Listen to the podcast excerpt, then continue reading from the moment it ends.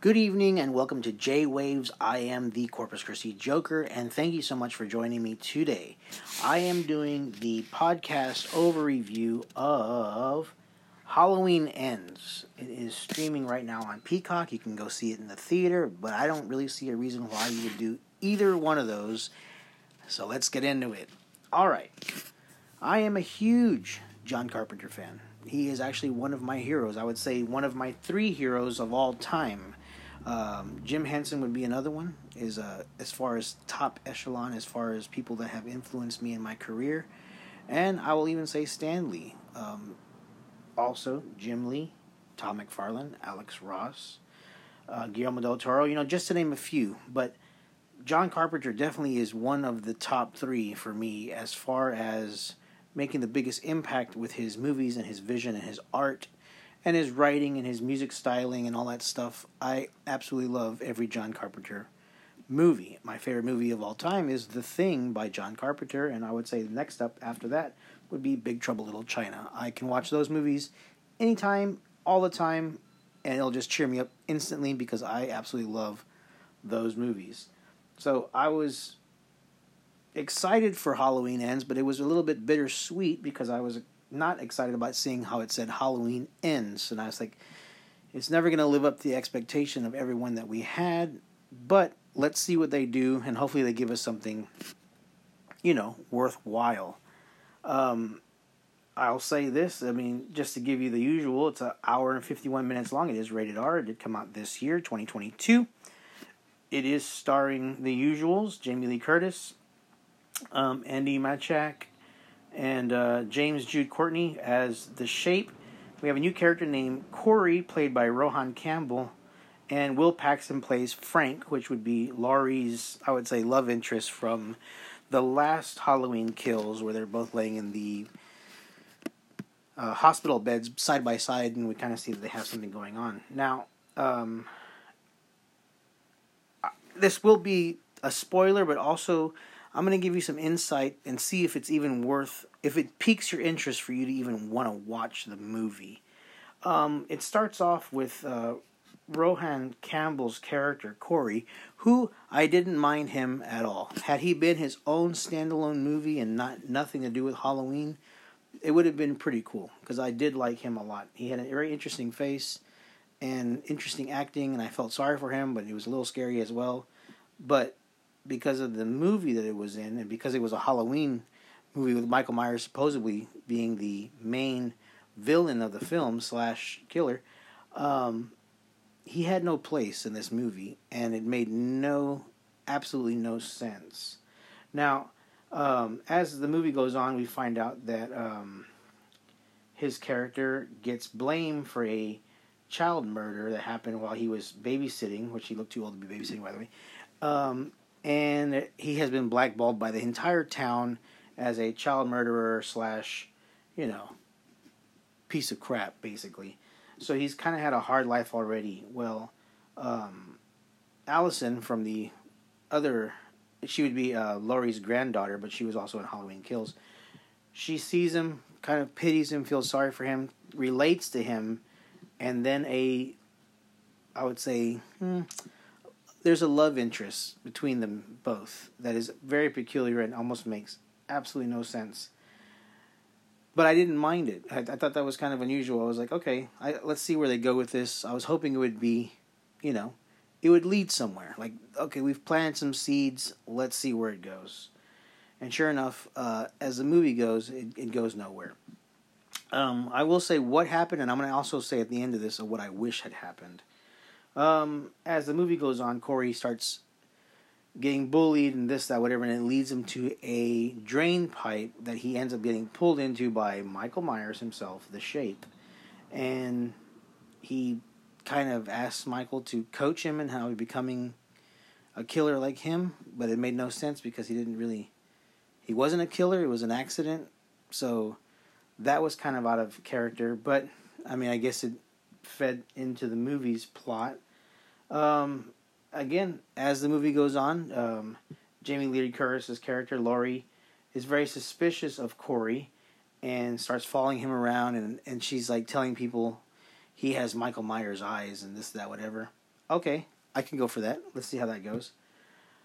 Sure enough, Corey starts killing people, and at the same time he's killing people, he's also killing people with Michael Myers in the house.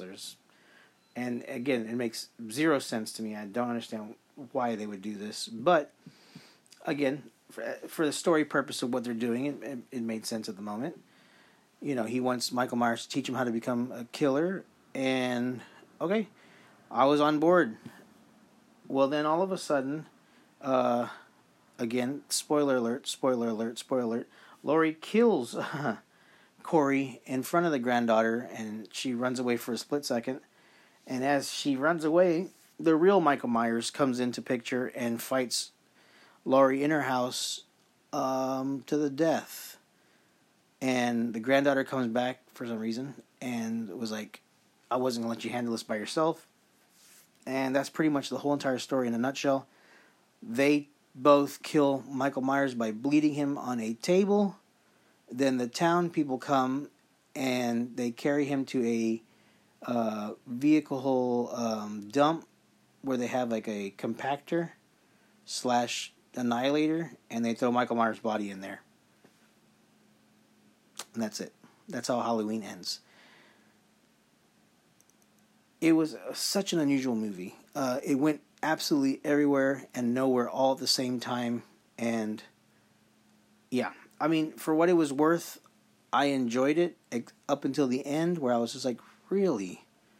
Like, that's it. That's how they're going to do it. After such a long, great, amazing run of movies, and also, you know, you watch the 1978 Halloween. That movie is a classic. It is so scary, it's so crazy, it's so awesome.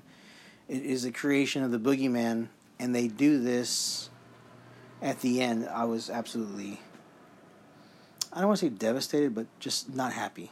I'll say that. The movie itself, I mean, I would give it definitely like a 4.5 or a 5 out of 10. And I didn't expect to do that. I went in there thinking they're going to do something crazy, you know? All right, so here's what I thought was going to happen. So this is why in the movie it's unusual, because I was kind of building the storyline as the movie went on. So I thought, this is what's going to happen. This is why we're doing this. So I figured that Corey, you know, was traumatized from the child murder that happened on his watch as he was a babysitter, and it was an accident. Sure, he's traumatized. I get it. And then, you know, as he grows up, he's bullied, and he needs to create something to help cope with all the bullying. So, you know, the legend of the town is Michael Myers, and everyone knows about that. So I figured that when Corey was seeing Michael Myers in the drain, in the sewer, that Michael Myers was not there at all. And it was just all in Corey's mind. And what amplified the feeling is whenever Allison starts, you know, trying to help him and pretty much falls in love with him, like that fuels the fire of getting the Schroeder blood. You know, he was with Allison, he was having run-ins with Laurie, so I thought, okay, you know, maybe he's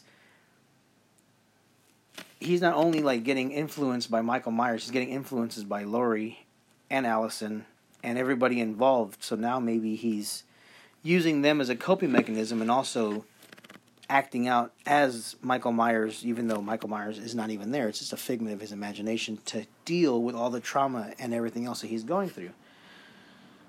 So as the story went on, and little things that he did kind of led me more into that direction of what I was thinking. Maybe Michael Myers is not even there. I remember I mentioned that to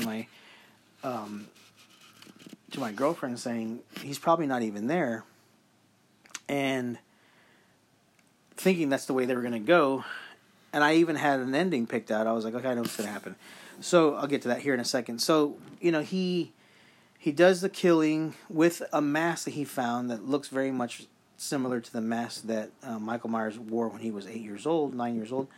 And, you know, he kills a couple people, and then I thought, okay, here we go. Like, He's now feeding into the murdering of Michael Myers. Maybe he's going to become Michael Myers through his own way. Like I said, he's pretending that he's there. He's influenced by the spirit of Michael Myers, even though Maybe Michael Myers is not even there.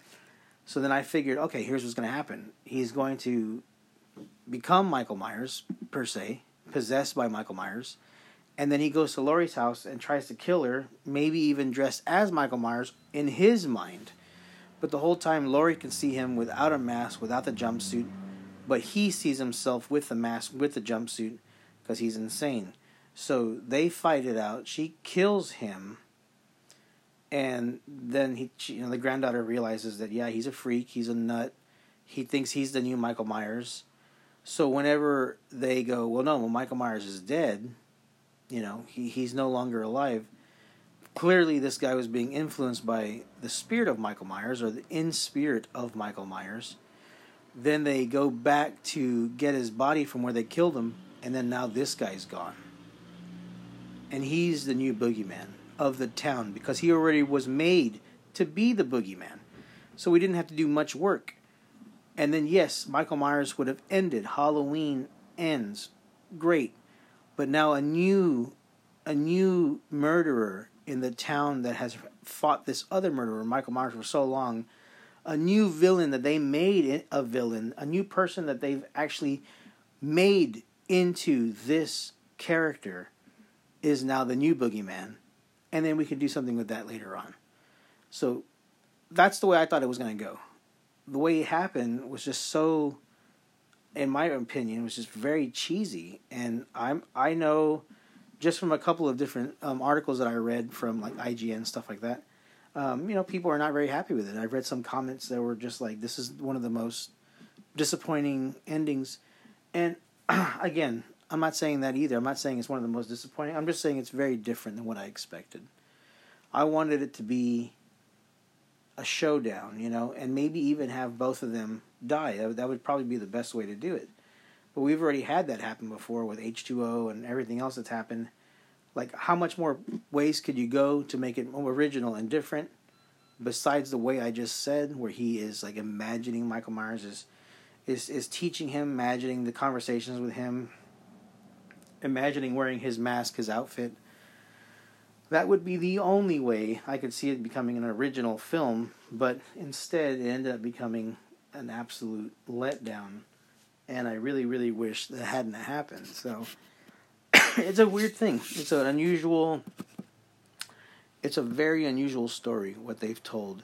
I mean, it was mostly a love story, and then they just threw Michael Myers in at the very end just to die, and for no reason at all, for no gain at all, and for no purpose of the story, which I think is unusual. I think had they had done something where the guy became, like I said, the new boogeyman and or the new killer of the town, he was interesting enough to where you could actually do another movie where he is going after someone else, something else.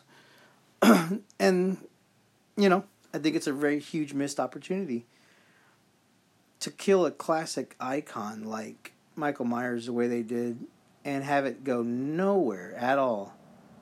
It doesn't make any sense. There's no purpose to that, and there was no joy in seeing him die or having Laurie win, per se. There's no joy in any of that. There was nothing. Like, I was not cheering for her. I wasn't even rooting for her. I'm rooting for Michael Myers. I mean, to be honest with you, I want him to win. I can't see how this happened. So, yeah, I would absolutely love to know what you guys thought. Thank you all so much for getting back to me on my last podcast. I'd really like to hear what you guys think about both my opinion and then what you guys thought of the movie, because I think it's interesting. I love this conversation. I love movies. I love talking about movies. So yeah, anything you want to talk about, either do it anywhere I post this, and or you can message me at Corpus Christi Joker Facebook, or on my Instagram, The Real Nerf Joker on Instagram, and we can have a conversation about what went wrong with this movie, or if you loved it. I would love to know if you loved it. Why did you love it? What did you love about it? Boy, I would really love to know if anyone loved this movie and why. I'm still just so sad. As I said, I gave it a 5 out of 10. 4.5, 5 out of 10. Just because it's a mid. It's totally mid, and I just wish that it wasn't. But again, I want to hear what you guys say. So hit me up in the comments somewhere. I'd love to hear what you guys think about the movie, or what y'all want, or if it did what you wanted it to do. Other than that, thank you so much for listening to my opinion on the new Halloween Ends movie. Again, streaming on Peacock and in the theaters right now. As I stated before, I don't know why you'd see it in the theaters. I think you could just see it at home and be just as disappointed at home as you would have been in the theater. I am planning a live Black Adam podcast maybe Friday night. So if you want to join that, I'll be streaming it live on Facebook and then recording it here on Anchor for you guys. So I'll be posting that here pretty soon. If you want to be with me live and ask questions live about the movie, I'll be answering them live and also recording them on the podcast. So hopefully I hear from you guys then. But thank you so much for listening. As always, thank you for riding the waves on J-Waves. Much love to you. On to the next Black Adam. Here I come.